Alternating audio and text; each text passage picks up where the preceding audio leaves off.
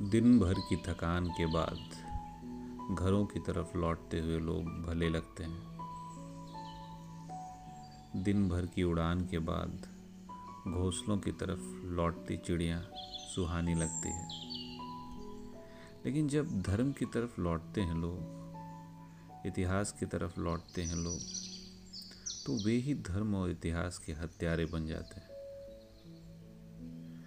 ऐसे समय में सबसे ज़्यादा दुखी और परेशान होते हैं सिर्फ़ घरों की तरफ़ लौटते हुए लोग,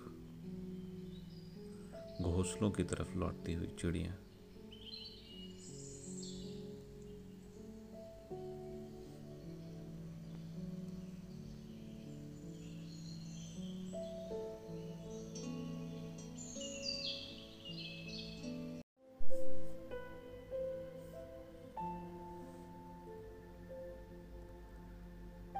मारने से कोई मर नहीं सकता। मिटाने से कोई मिट नहीं सकता। गिराने से कोई गिर नहीं सकता।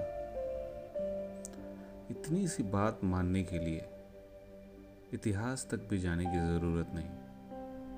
अपने आसपास घूम फिर कर ही देख लीजिए। क्या कभी आप किसी के मारने से मरे? किसी के मिटाने से मिटे? या गिराने से गिरे